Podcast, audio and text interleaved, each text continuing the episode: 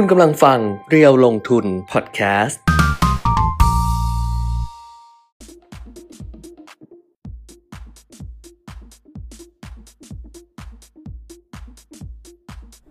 สวัสดีครับ กลับมาพบกับอัปเดตเทรนด์ลงทุนนะครับในเพจเรียวลงทุน วันนี้วันที่ 10 พฤษภาคม 2565 นะครับ ก็ผมมาเดียวๆเลยนะครับพราะวันนี้คุณแก้มติดภารกิจ เพราะว่าต้องไปบันทึกเทปรายการทีวีนะครับ ก็เดือนหนึ่งคุณแก้มก็จะมีนัดหมายไปบันทึกเทปเนี่ยหนึ่งครั้งนะครับ แต่ก็หนึ่งครั้งนี่ก็คือใช้เวลาทั้งวันเลยนะ ตั้งแต่เช้าเลยนะครับ ยันมืดค่ำดึกดื่นเลยนะ บางวันก็อาจจะดึกดึกเลยนะครับ ก็วันนี้ ทักทายกันได้เช่นเคยนะครับสำหรับคนที่เข้ามาชมแล้วนะครับ ก็ตอนนี้อาจจะเงียบเหงาหน่อยนะ แต่ว่าถ้าดูตลาดหุ้น หรือดูจากสัญญาณการลงทุนอะไรต่างๆเนี่ยเหมือนกับอยู่ในจังหวะที่เริ่มสำหรับบ้านเรานะ เริ่มเริ่มกำลังจะรอดูทิศทางแล้วว่าจะไปทางไหนดีนะครับ หลังจากที่เมื่อวานนี้ก็มีการ ขายออกมาแล้วก็เช้าวันนี้เนี่ยดัชนี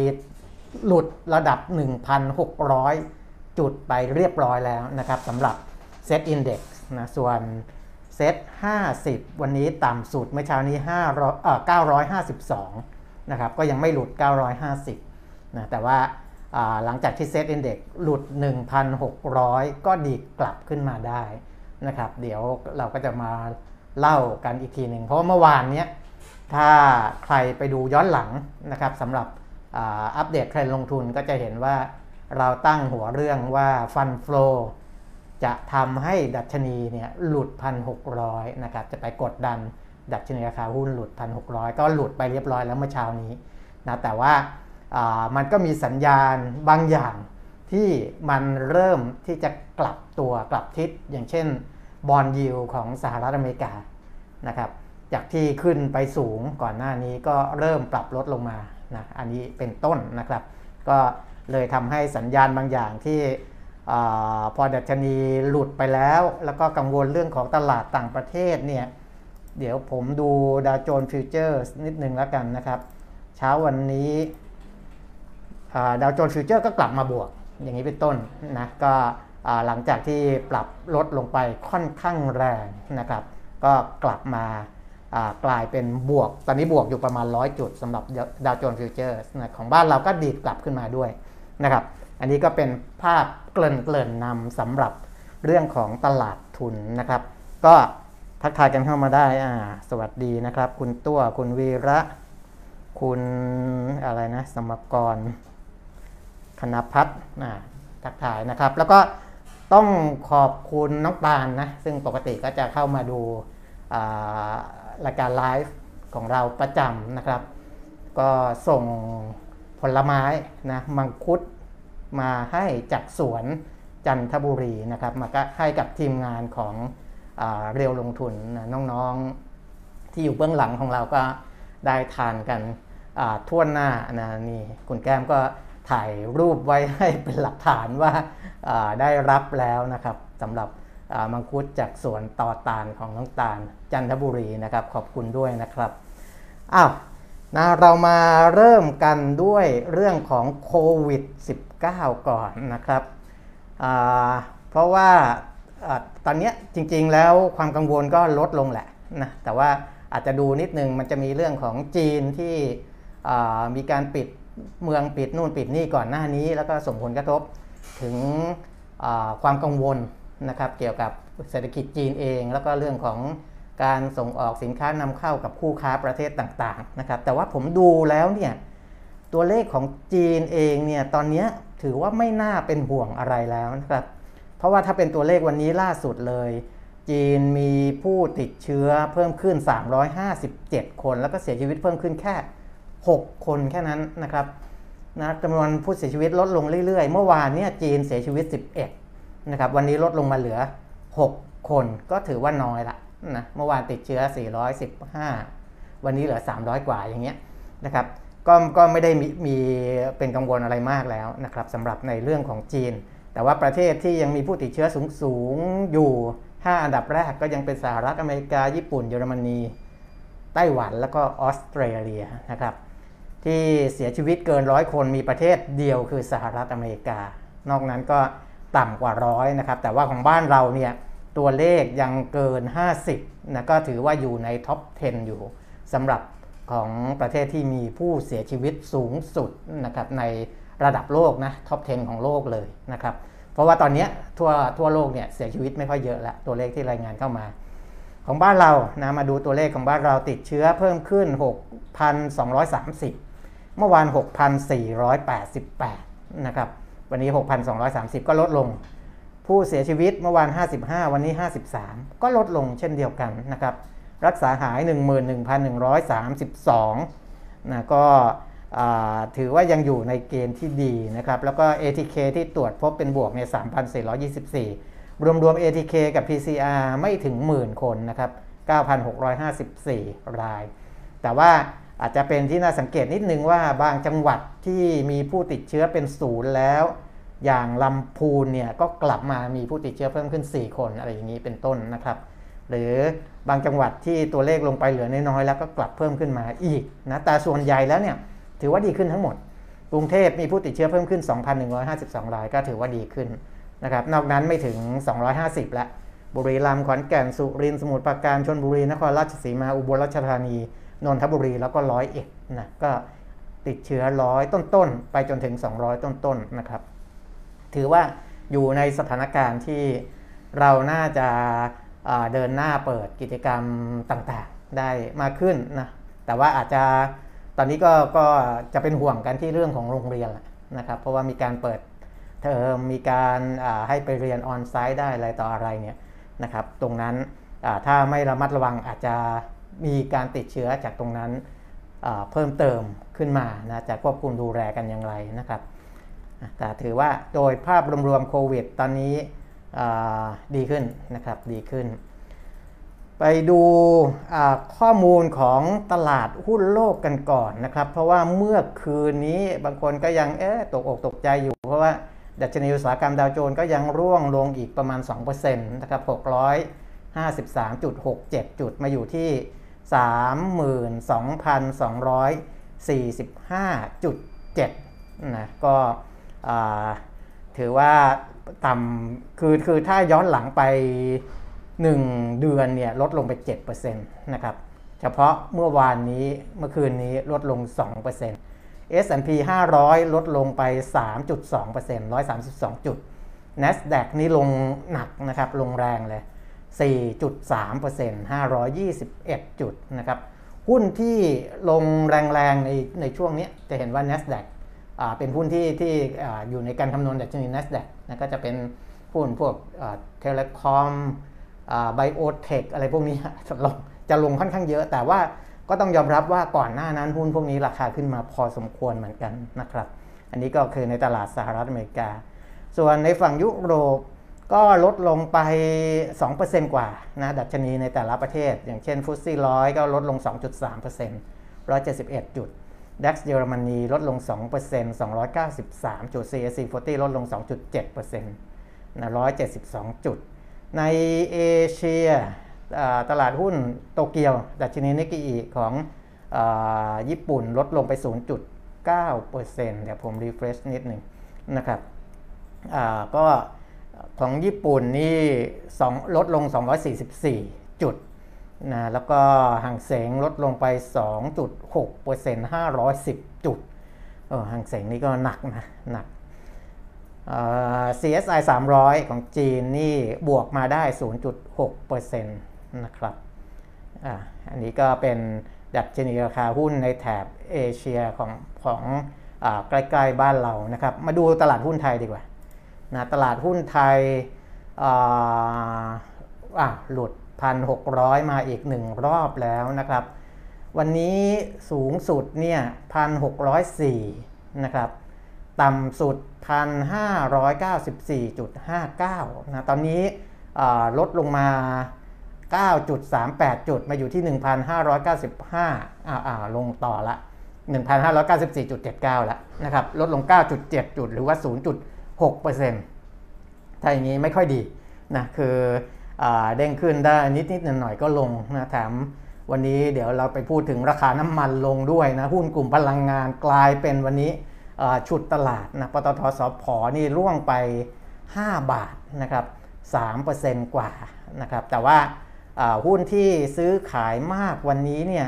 จะเป็น Advance มากที่สุดนะ Advance ราคาบวกไป 4 บาท ซื้อขายที่ 209 บาท รองลงมาถึงเป็นบ้านปูนะบ้านปูราคาก็ลงไป 60 สตางค์ซื้อขายที่ 11 บาท 90 สตางค์แล้วถึงเป็นสอพอนะครับปตทสอพเทรดกันไป 900 กว่าล้านแอดวานนี่พันหนึ่งร้อยกว่าล้านละนะบ้านปูพันล้านประมาณนั้นสอพอเนี่ยเก้าร้อยกว่าล้านนะครับราคาลดลงห้าบาทมาอยู่ที่149.5 ปตทก็ร่วงไป 25 สตางค์นะครับ ซื้อขายที่ 36 บาท 75 สตางค์แล้วก็มีแรงซื้อเข้ามาที่ 37 บาท ขยับอยู่แถวๆ36 75 37 บาทประมาณนี้นะครับปตท ราคา 37 บาทก็จะเท่ากับราคาของเมื่อวาน K-Bank ลดลง 2 บาทมาอยู่ที่ 144.5ท็อปนะครับไทยออยราคาลดลง 1 บาท 25 สตางค์นะครับมาอยู่ที่ 57 บาท 50 ก็อยู่เทรดกันอยู่แถวแถว57 บาท 50 57 บาท 75 นะครับ ลดลงไป 2%กว่า หุ้นไทยออยนี่ ถ้าใครเป็น Exclusive Member ลองดูข้อความที่เราส่งไปให้ทุกวันจันทร์นะครับ ก็มีพูดถึงหุ้นตัวนี้ด้วยนะลำดับถัดมาในท็อป 10 ของหุ้นซื้อขายมากเป็นกราฟนะครับกราฟนี่บวกไป 25 สตางค์ซื้อขายกันที่ 46 บาท SCB ลดลง 50 สตางค์ซื้อขายกันที่ 110 บาท EA ลดลง 50 สตางค์ซื้อขายที่ 82 บาท 50 นะครับ STGT ลดลง 50 สตางค์ซื้อขายที่ 18 บาท 80 สตางค์แล้วก็ BDMs ราคาเพิ่มขึ้นมา 20 สตางค์ซื้อขายที่ 24 บาท 90 สตางค์นะนี่ก็เป็นหุ้นที่ซื้อขายมากประจำวันนี้นะครับ ก็บางตัวก็เป็นหุ้นแนะนำของโบรกเกอร์มา อย่างต่อเนื่องแหละนะครับแล้วก็ราคาปรับตัวเพิ่มขึ้นได้อย่าง BDMs อย่างนี้เป็นต้นนะครับนั่นเป็นสรุปภาพรวมของตลาดหุ้นนะครับไปดูเรื่องของตาแลกเปลี่ยนหน่อยแล้วกันนะอ๋อเดี๋ยวเดี๋ยวก่อนไปอัตราแลกเปลี่ยนไปดูบิตคอยหน่อยก็ได้นะครับ ดูหุ้นแล้วไปดูตลาดคริปโตซะหน่อยเพราะว่าผมให้น้องเขาเตรียมกราฟไว้นะครับ บิตคอยเนี่ยที่ผมพูดมาตลอดว่าราคาที่เหมาะสมนะครับสำหรับคนที่ลงทุนในคริปโตเคอร์เรนซีโดยเฉพาะบิตคอยน์ซึ่งเป็น Market Share ที่ใหญ่ที่สุดของคริปโตที่ซื้อขายกันเนี่ยนะครับควรจะรอให้ราคาต่ำกว่า 30,000 เหรียญสหรัฐต่อ1บิตคอยน์นะครับซึ่งเมื่อคืนนี้จริงๆก็เขาก็เทรดกันต่อเนื่องมาถึงตอนช่วงเช้าของบ้านเราเนี่ยนะครับ ราคาก็หลุด 30,000 ไปเรียบร้อยนะครับราคาก็หลุด 30,000 ไปเรียบร้อยอย่างที่ผมบอกเลยนะก็ดูกราฟจะเห็นว่าถ้าดูจากตัวเลขข้างล่างเห็นไหมครับ จะเห็นว่าโลเนี่ยต่ำสุดเนี่ยลงไป 29,961.9 หลุด 30,000 ไปแล้วนะครับแต่พอหลุดไปแล้วเนี่ยถ้าดูราคาล่าสุดเลยตอนนี้ประมาณแถวแถวสามหมื่นเก้าร้อยแปดสิบเอ็ดนะแล้วมีบางช่วงขึ้นมา 31,000 อะไรเงี้ยก็จะเห็นว่าเริ่มมีแรงรับเข้ามา ตอนที่ต่ำกว่า 30,000นั่นแหละนะแต่ว่าไอตอนที่ต่ำกว่า 30,000เนี่ยผมให้ดูกราฟย้อนหลังไป 1 ปีจะเห็นว่า เส้นกราฟที่เป็นเส้นลดลงมาเนี่ยของปีที่แล้วกับปีนี้เนี่ยจะเห็นว่าปีที่แล้วก็เป็นช่วงเดือนพฤษภาคมเหมือนกันนะครับ ปีนี้ก็ลงมาช่วงเดือนพฤษภาคมเหมือนกันนะแต่ว่าปีที่แล้วพอลงมาลงมาดิ่งดิ่งดิ่งลงมาประมาณแถวแถว สามหมื่นหรือหลุดสามหมื่นไปนะสองหมื่นแปดสองหมื่นเก้าก็เริ่มมีแรงซื้อกลับมานะครับ อันนี้สำหรับคนที่ลงทุนในอีกตลาดอีกสินทรัพย์หนึ่งนะ ซึ่งคนที่ดูอัปเดตการลงทุนดูเพจเรียนลงทุนอาจจะไม่ใช่กลุ่มนี้ที่ลงทุนในสินทรัพย์เสี่ยงขนาดนี้ แต่ว่าบางคนที่ลงทุนก็ให้ดูนะครับว่าที่ผมมองเนี่ย คือคือในตลาดคริปโตในตลาดบิตคอยเนี่ยมันไม่ได้มีปัจจัยพื้นฐาน ให้วิเคราะห์อย่างชัดเจนเท่าไหร่นะครับ แต่เราดูเรื่องของเทรนดูเรื่องของความเหมาะสมนะดูเรื่องของราคาในอดีตนะครับเพราะว่าถ้าย้อนหลังไป 2 ปีราคาบิตคอยเนี่ยไม่ถึงหมื่นเหรียญนะแล้วอยู่ๆมันวิ่งขึ้นไปแรงนะครับ เพราะฉะนั้นราคาที่เหมาะสมเนี่ยมันควรจะมีฐานของมันผมก็ ตีไว้คร่าวๆประมาณ 30,000 เหรียญนะครับแล้วมันก็ลงมาให้ในจังหวะเนี้ยนะครับก็แล้วแต่อันนั้นคนที่ลงทุนในในคริปโตในตลาดที่เกี่ยวกับบิตคอยหรือแม้แต่คริปโตเคอเรนซีตัวอื่นๆด้วยนะครับ ก็เอาไว้พิจารณาได้เช่นเดียวกันนะครับอ้าวไปดูเรื่องของอัตราแลกเปลี่ยนนะจะเห็นว่าเงินบาทเนี่ยอ่อนลงไป เดี๋ยวดูล่าสุดก่อนนะครับ อัตราแลกเปลี่ยนบาทดอลลาร์สหรัฐตอนนี้ 34.55 นะ แต่ว่าตอนที่ลงไปต่ำสุดเนี่ย ก็ลงไปถึง 34.6 นะครับ ลองดูกราฟ อ่า เดี๋ยวเจมเอากราฟขึ้นมาให้ดูนะครับ ผมให้ดูกราฟอัตราแลกเปลี่ยนย้อนหลังบาทดอลลาร์สหรัฐนะ ถือว่าอ่อนลงไปเนี่ยผมผมทำเป็นกราฟ 5 ปีนะครับ ให้ดู จะเห็นว่า อ่อนประมาณเกือบเกือบต่ำสุดในรอบ 5 ปีเลยนะครับในรอบ 5 ปี ตอนนั้นประมาณ 34.6 ประมาณนี้สามสี่จุดหกกว่านะครับ แล้วก็ต่ำสุดของวันวันนี้ก็ไปถึง 34.6 กว่าเหมือนกันนะครับ ก็ให้เห็นว่าอันนี้การเคลื่อนไหวของค่าเงินบาทของเราก็ค่อนข้างที่จะมีความผันผวนในระดับหนึ่งแหละนะครับ แต่ก็ยังดีกว่าในสกุลเงินอีกหลาย ๆ ประเทศนะครับ นะเป็นเรื่องของอัตราแลกเปลี่ยน แล้วก็ราคาน้ำมันนะครับ ราคาน้ำมันเนี่ยเมื่อคืนนี้ลงไป 7%กว่านะสำหรับเวสต์เท็กซัสวันนี้ลงอีก 1%กว่านะครับ ตอนนี้อยู่ที่เวสต์เท็กซัสเนี่ยร้อยหนึ่งจุดเจ็ดนะครับ ยังไม่หลุดร้อยเหรียญนะอ่าตอนนี้ปรับมาเป็นร้อยหนึ่งจุดห้าละ เบรนท์ร้อยสี่จุดห้านะครับ โดยประมาณก็ลงไป1.4% 1.3 1.4%เวสต์เท็กซัสกับเบรนท์นะครับ ก็เป็นการปรับตัวลดลงเพราะความกังวลในเรื่องของเศรษฐกิจนะครับ อย่างที่บอกว่ากังวลเรื่องเศรษฐกิจจีนด้วยว่าจะฉุดเศรษฐกิจโลก แล้วก็กังวลเรื่องของว่าจะมีการใช้นโยบายการเงินปรับในเรื่องของ อัตราดอกเบี้ยที่จะขึ้นเร็วนะครับ ซึ่งก็จะทำให้เศรษฐกิจโลกชะลอตัวลงอะไรก็แล้วแต่นะครับ ก็มีส่งผลกระทบกับราคาน้ำมันด้วย และอาจจะมีเรื่องของการขายทำกำไรด้วยนะครับ เพราะว่าตลาดน้ำมันก็คนที่เทรดกันก็ได้กำไรกันพอสมควรจากที่ราคาขึ้นมาค่อนข้างเยอะก่อนหน้านี้นะครับครบถ้วนนะในเรื่องของข้อมูลต่างๆอ้อราคาทองคำมันไม่ได้พูดถึงราคาทองคำ ราคาทองคำเนี่ยที่ประกาศโดยสมาคมผู้ค้าทองคำรับซื้อทองคำแท่ง 3350 ขายออก 3450 นะครับ ทองรูปประพันธ์รับซื้อ 29,804.56 ขายออก 39,950 นะครับก็ เป็นราคาทองคำลดลงจากเมื่อวานนี้ 150 บาทต่อทองคำ1บาทนะประมาณนี้ทองคำน้ำมันครบถ้วนนะครับแล้วก็มีอีกเรื่องหนึ่งผมพูดถึงสิ่งที่ส่งไปให้ Exclusive Member นะครับ ผ่านทาง Line แอดเดียวลงทุน ซึ่งเป็น Line Official นะฮะ เป็น Line ไลน์ไลน์ Official ของเรียวลงทุน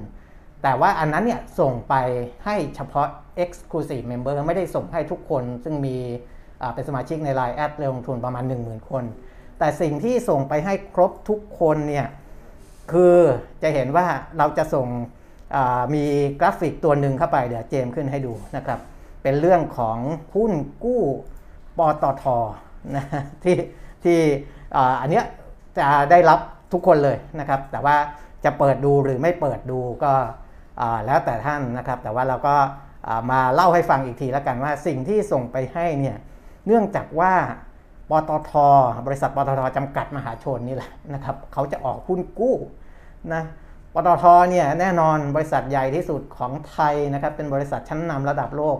เวลาจัดเรตติ้งหุ้นกู้เนี่ยเรตติ้งเขาก็จะอยู่ในระดับที่สูงที่สุดเลยนะครับในหุ้นกู้ที่ออกในประเทศไทยหรือรวมไปถึงตราสารตราสารหนี้ที่ออกในประเทศไทยด้วย นะครับเพราะว่าเรตติ้งเขาจัดโดย Fitch Ratings ประเทศไทยจัดเมื่อ 11 เมษายน 65 ที่ผ่านมานี้เองนะครับได้อันดับความน่าเชื่อถือ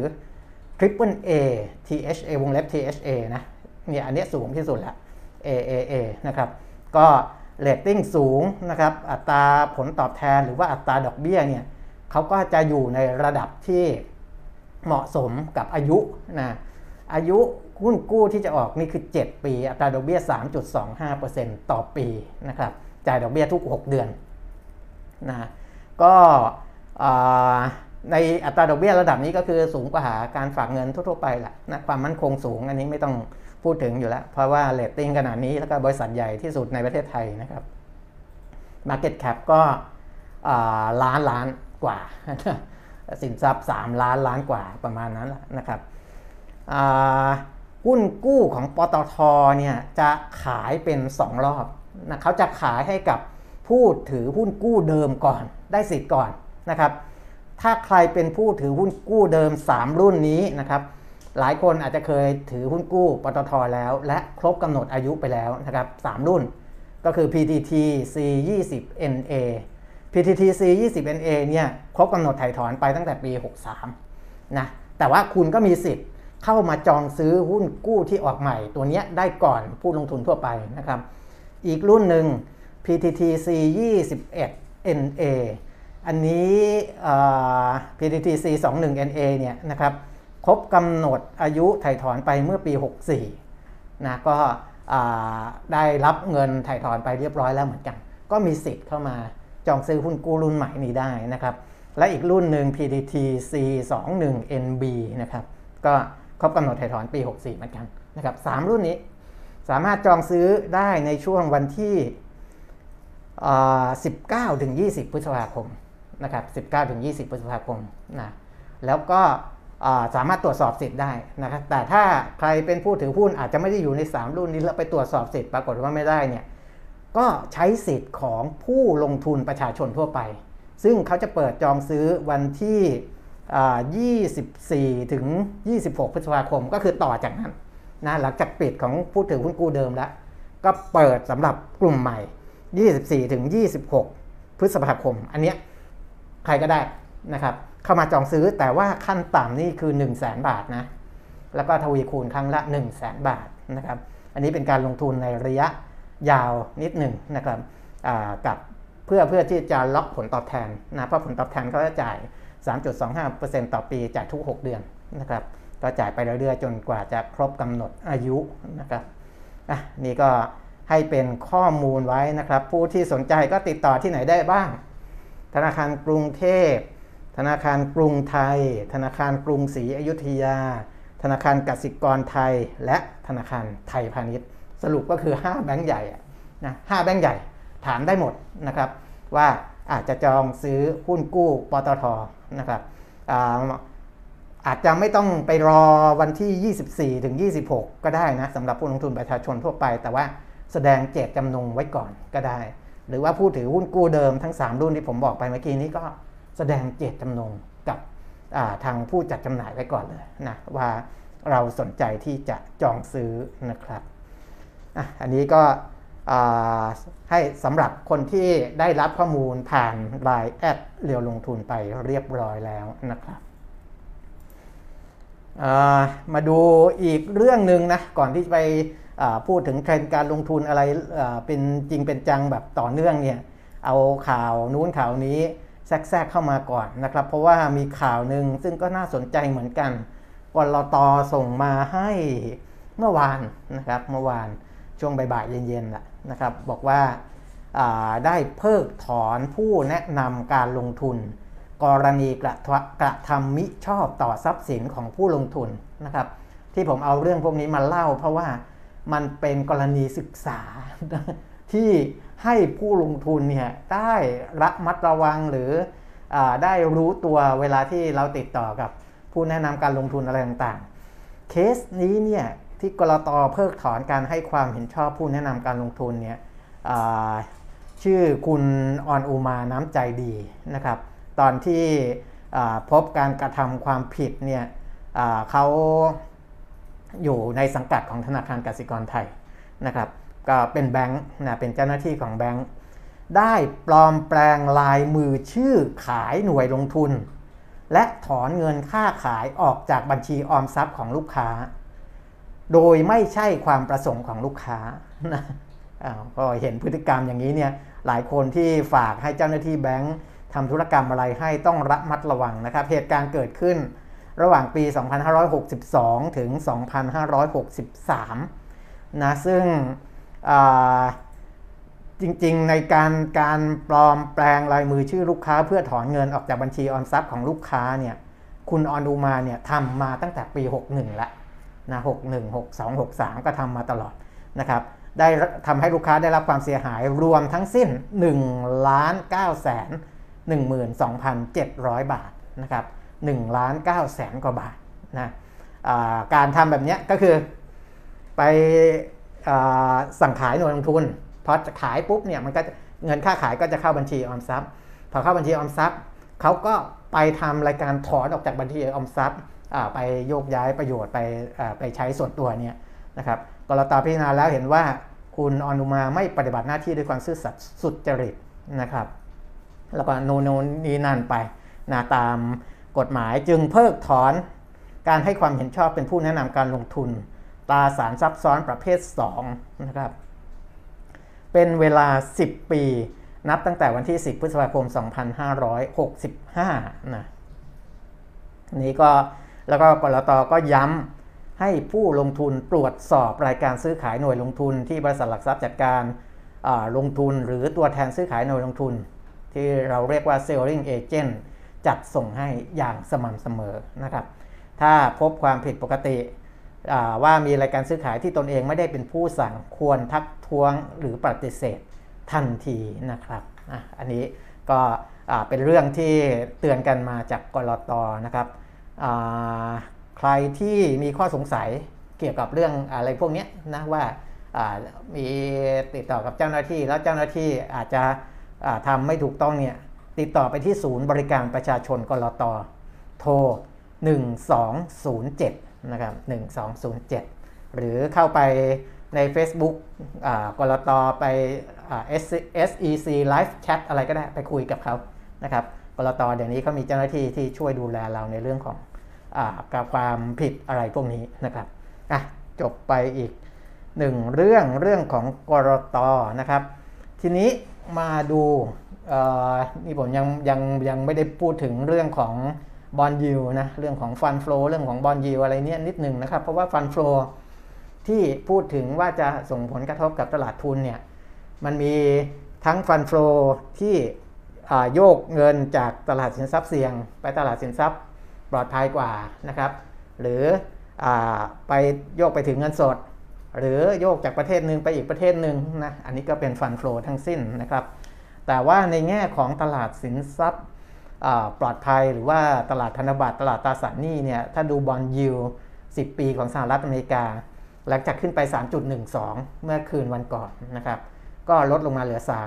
3.05%นะก็ถือว่า มันอาจจะมีเงินไหลเข้าไปไปซื้อ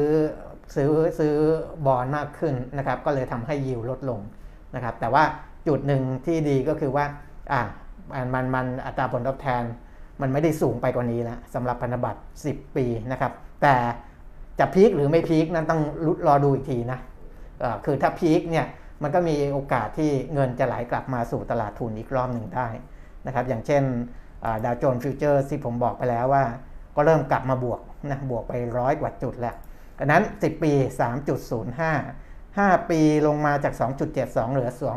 2.61%นะครับ อันนี้ก็ดูให้ประกอบว่ามันบอลยิวมันสูงจนแบบจะทำให้เงินไหลออกจากตลาดหุ้นหรือเปล่านะครับ ตอนนี้น่าจะเบาๆแล้วนะเบาๆแล้ว เพราะว่าก็เริ่มลดลงมาเริ่มมีการโยกเงินไปนะครับ ในเรื่องของอประเด็นที่เกี่ยวข้องกับตลาดหุ้น หรือว่าเป็นอัปเดตเทรนลงทุนทิศทางการลงทุนของวันนี้เนี่ยถ้าไปเซอร์เวยไปสำรวจจากบทวิเคราะห์ของสำนักวิเคราะห์วิจัยต่างๆ มีทั้งด้านบวกและด้านลบนะมีทั้งด้านบวกและด้านลบนะครับเอาบวกหรือลบก่อนดีนะเอาด้านเดี๋ยว ทักทายดูมีใครเนี่ยทักทายมาบ้างเราก็พูดไปเรื่อยนะอ่าเริ่มมีนี่พักพวกก็เข้ามาดูกันนะครับ ทักทายกันเข้ามาได้นะครับ ทักทายกันเข้ามาได้เหมือนเดิม แต่ผมก็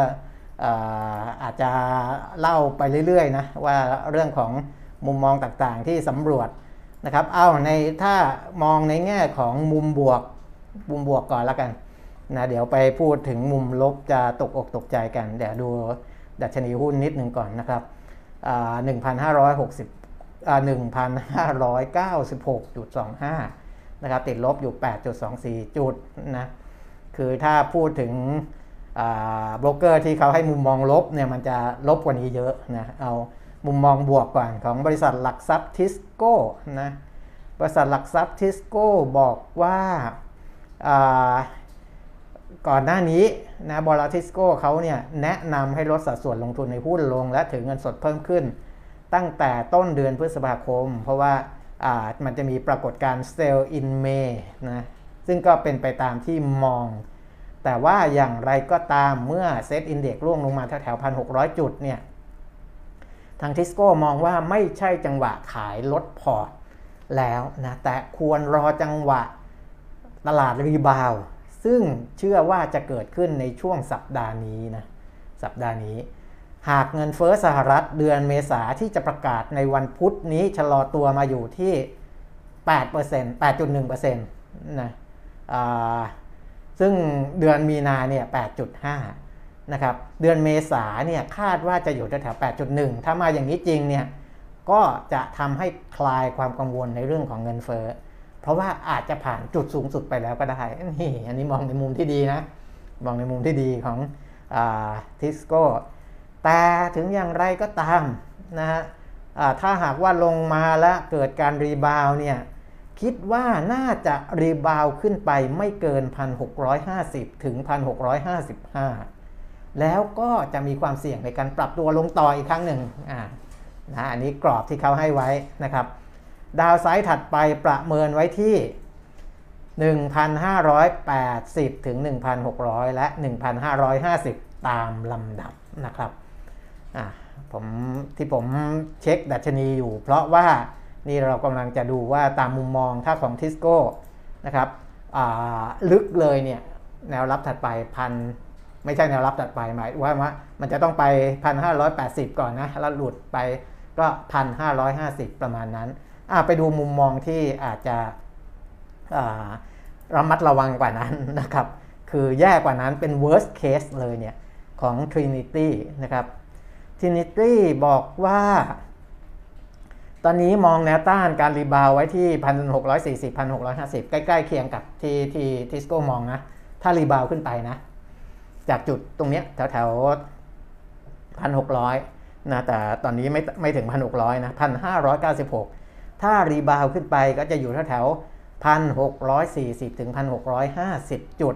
นะครับตราบใดที่บอลยิวยังหาจุดพีคเอาไม่เจอนะอย่างที่ผมบอกว่า3.12%นี้ก็อาจจะยังไม่ใช่จุดพีคก็ได้นะครับ ถ้ายังหาไม่เจอเนี่ยการปรับเพิ่มขึ้นของดัชนีราคาหุ้นอาจจะอยู่ในโซนที่ยังจำกัดอยู่ เพราะว่าตลาดหุ้นสหรัฐอเมริกา ดัชนีดาวโจนส์ดัชนีนัสแดก S&P จะยังมีผลกับตลาดหุ้นอื่นๆ รวมทั้งตลาดหุ้นไทยด้วยนะครับ เพราะว่านักลงทุนต่างชาติบางส่วนที่ผ่านมาที่ผมเล่าเมื่อวานนี้ก็คืออขายสุทธิต่อเนื่องมาในบ้านเราเนี่ยมากบ้างน้อยบ้างในแต่ละวัน เมื่อวานต่างชาติก็ยังขายสุทธิอยู่นะครับ ก็อันนั้นก็ก็ทำให้กดดันกับตัวของดัชนีราคาหุ้นของบ้านเรานะครับ ซึ่งถ้าหากว่าบอลยิวยังหาจุดพิกเอาไม่เจอเนี่ยแนวโน้มเศรษฐกิจโลกเนี่ยจะเข้าสู่ภาวะดับเบิลดิฟนะครับเพื่อที่ว่าผู้กำหนดนโยบายต่างๆ เช่นเฟดจะได้มีการเปลี่ยนโหมดจากปัจจุบันที่อยู่ในแผนของการเดินหน้าเข้มงวดนโยบายกลับเข้าสู่โหมดการผ่อนคลายอีกครั้งนะครับ เมื่อนั้นก็จะเห็นบอลยิวทยอยปรับลดลงได้ ซึ่งจะทำให้ real bond yield ทยอยลดต่ำลงนะครับ และทำให้ภาพของสินทรัพย์ต่างๆ ทั่วโลกกลับมาน่าสนใจอีกครั้งนะเห็นไหมครับว่าว่าในเรื่องของตัวเลข ในเรื่องของการกำหนดนโยบายในเรื่องของสัญญาณอะไรต่างๆเนี่ยมันจะส่งผลไปกระทบถึงผู้กำหนดนโยบายนะครับพอกระทบถึงผู้กำหนดนโยบายไอ้สิ่งที่มันสะท้อนกลับมาสู่ตลาดเงินตลาดทุนมันก็จะไปสอดรับกับ ผู้กำหนดนโยบายต่างๆ พวกนั้นนะครับ อันนั้นก็คือถ้าในกรณีที่บอลยิวขึ้นไปสูงสุดในในจุดที่เขามองแล้วนะหรือว่าในแง่ของความเข้มงวดทางด้านนโยบายที่ตอนนี้พยายามจะเอาเงินเฟ้อให้อยู่เนี่ยมันเอาอยู่แล้วเนี่ยตอนนั้นมันจะเริ่มคลี่คลาย ผมถึงบอกว่าตลาดเนี่ยเวลาเราเห็นมันลงแรงๆนะครับเราก็ก็อย่าเพิ่งไปเชื่อว่ามันจะดิ่งดิ่งดิ่งดิ่งลงไป หรือพอเห็นขึ้นแรงๆเราก็อย่าเพิ่งไปเชื่อว่ามันจะขึ้นขึ้นขึ้นขึ้นต่อเนื่องไป เพราะมันยังมี 2 มุมที่มันยังไม่มีความชัดเจนนะครับว่าเงินเฟอ้อจะเอาอยู่จริงหรือเปล่าเงินเฟอ้อสูงสุดหรือยังบอลยิวสูงสุดหรือยังอะไรพวกนี้นะครับมันก็ทำอาจจะทำให้ตลาดยังคงผันผวนได้ แต่ที่ผมบอกว่าเป็นมุมมองที่อาจจะลบมากกว่าของทิสโก้สำหรับ Trinity ก็คือว่า ในกรณีที่ worst case ที่ Trinity มองเนี่ยนะครับตลาดหุ้นอาจจะต้องมีการปรับลงครั้งใหญ่อีกรอบ เพื่อสะท้อนประเด็นเศรษฐกิจถดถอยนะที่ผ่านมามีการพูดถึงกันเรื่องของเศรษฐกิจถดถอย แต่ผมเนี่ยยังไม่ได้พูดถึงประเด็นนี้มาก เพราะว่าผมคิดว่ามันยังไม่ได้ถึงเวลานะแต่ว่านักเศรษฐศาสตร์หลาย ๆ คนเขาอาจจะเตือนไว้ก่อนล่วงหน้านะคือพูดไว้ก่อนว่าว่ามันจะเกิดแต่ว่า เดี๋ยวถ้ามันเห็นสัญญาณชัดเจนเมื่อไหร่ ผมก็จะมาพูดถึงอีกที แต่ว่าที่ผ่านมาเนี่ยผมยังไม่ได้พูดถึงเรื่องนี้นะครับ แต่ถ้า worst case ที่ในตลาดมีการพูดถึงเศรษฐกิจถดถอยกันมาก ๆ เนี่ย Trinity มอง Set Index จะลงไปแถวแถวบริเวณ 1,500 ถึง 1,530 จุดนะครับ ซึ่งเป็นระดับจุดต่ำสุดที่เคยมองไว้ในช่วงต้นปีที่ผ่านมานะ ถ้าลงไประดับ 1,500 จุดแล้วเนี่ย ก็จะถือว่าเป็นการ price in ข่าวร้ายทุกข่าวนะข่าวนู่นข่าวนี่มันก็จะซึมซับรับไปอยู่ในดัชนี 1,500 จุดแล้ว และจะทำให้ดัชนีมีการปรับเปลี่ยนเป็นขาขึ้นได้อย่างสำคัญหลังจากนั้น แม้ว่าจะเกิดขึ้นท่ามกลางภาวะเศรษฐกิจถดถอยก็ตามนะครับ เนื่องจากโดยปกติแล้วตลาดหุ้นมักปรับตัวนำหน้าเศรษฐกิจอยู่ประมาณ 6 เดือนด้วยกันนะครับอะสรุปมุมมองของ Trinity ถ้า worst case นะครับคนกังวลเรื่องของเศรษฐกิจถดถอยกันมาก ดัชนีอันนี้ของตลาดใหญ่ของเราเนี่ยจะลงไปที่แถวแถวพันห้าพอไปถึงจุดนั้นเนี่ยจะซึมซับข่าวร้ายต่างๆ ไว้เรียบร้อยแล้วนะครับ แล้วก็จะดิด กลับขึ้นมานะอย่างมีนัยยะสำคัญ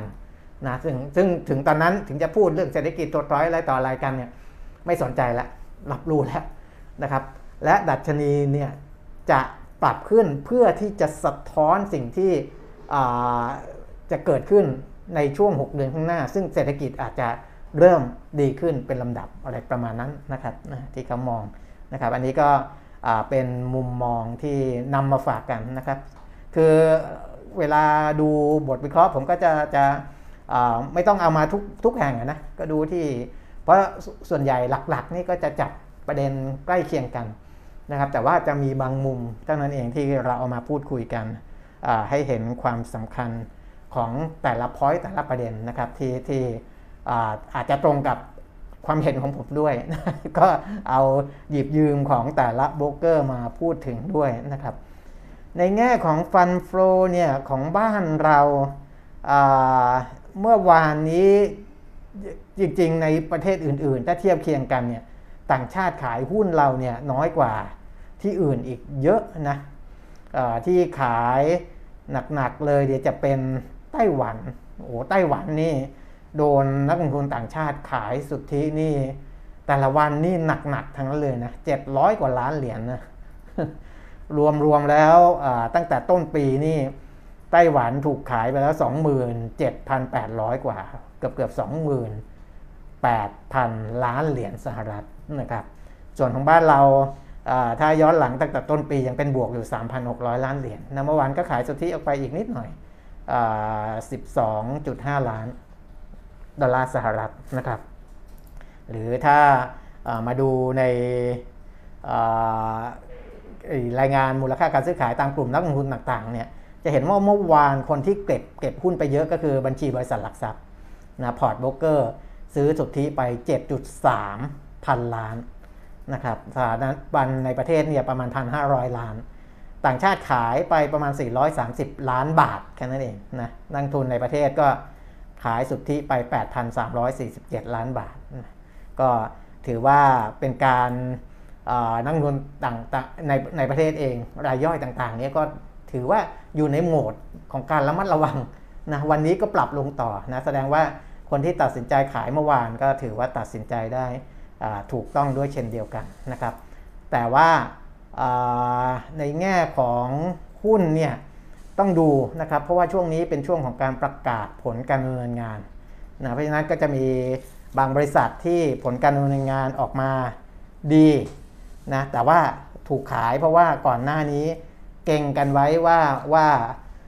มันจะดีแล้วก็ซื้อไปก่อนแล้วนะครับ เป็นต้นนะบางบริษัทก็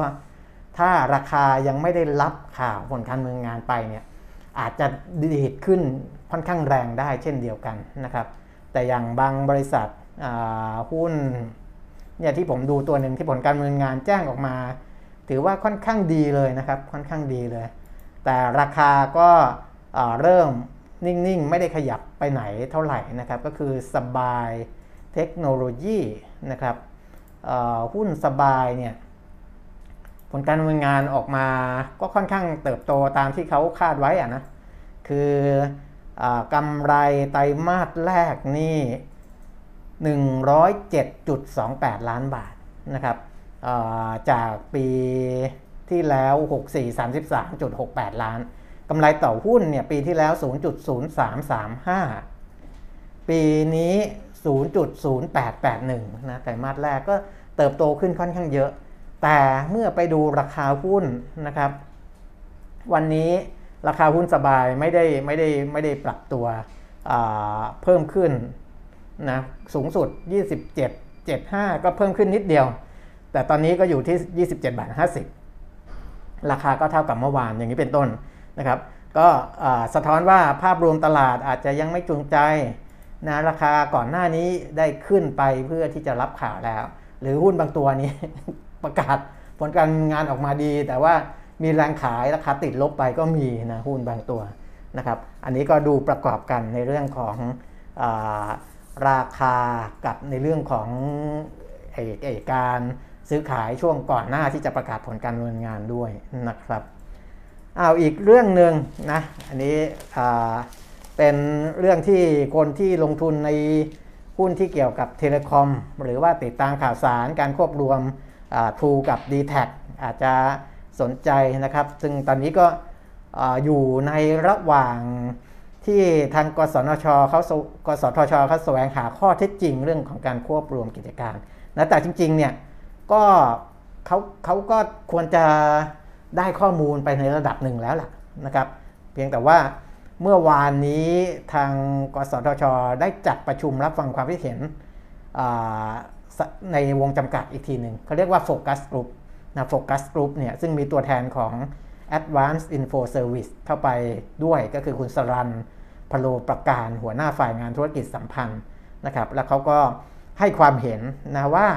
ทาง Advanced Info Service เนี่ยหรือว่าทาง AS เนี่ยคัดค้านการควบรวมกิจการระหว่าง True กับ d t แทนะคือไม่เห็นด้วยนะครับไม่เห็นด้วย เพราะว่าจะทำให้ผู้บริโภคมีทางเลือกน้อยลง การแข่งขันลดลงนะการแข่งขันที่ลดลงคือเรื่องอะไรบ้าง เรื่องของการโปรโมชั่นราคา เรื่องของการแข่งเพิ่มคุณภาพสัญญาณอะไรต่างๆ พวกนี้มันก็จะทำให้ผู้บริโภคเนี่ยเสียประโยชน์นะอันนี้ AS เขา ยังยืนยันจุดยืนนี้นะครับ แล้วเขาก็บอกว่าถ้าทางกสทช หน่วยงานกำกับดูแลเนี่ยจะอนุญาตให้ควบรวมจริงๆเนี่ยทาง Advance ควรจะได้รับการเยียวยานะควรจะได้รับการเยียวยา เพราะว่าทาง Advance เข้าประมูลขึ้นความถี่สำหรับกิจการโทรคมนาคมย่าน 700 เมกะเฮิรตซ์เนี่ยใบละ 10 เมกะเฮิรตซ์ในราคาประมูลสูงสุด 17,154 ล้านบาทไปประมูลมาก็ใช้เงินเยอะนะครับ แล้วก็หวังที่จะเป็นผู้นำคลื่นสูงสุด แต่ถ้าให้ True กับ d t แทเขาควบรวมเนี่ยเขาจะมีคลื่นความถี่มากกว่า Advance หรือว่ามากกว่า AAS นะครับ เพราะนั้นทางหน่วยงานกำกับดูแล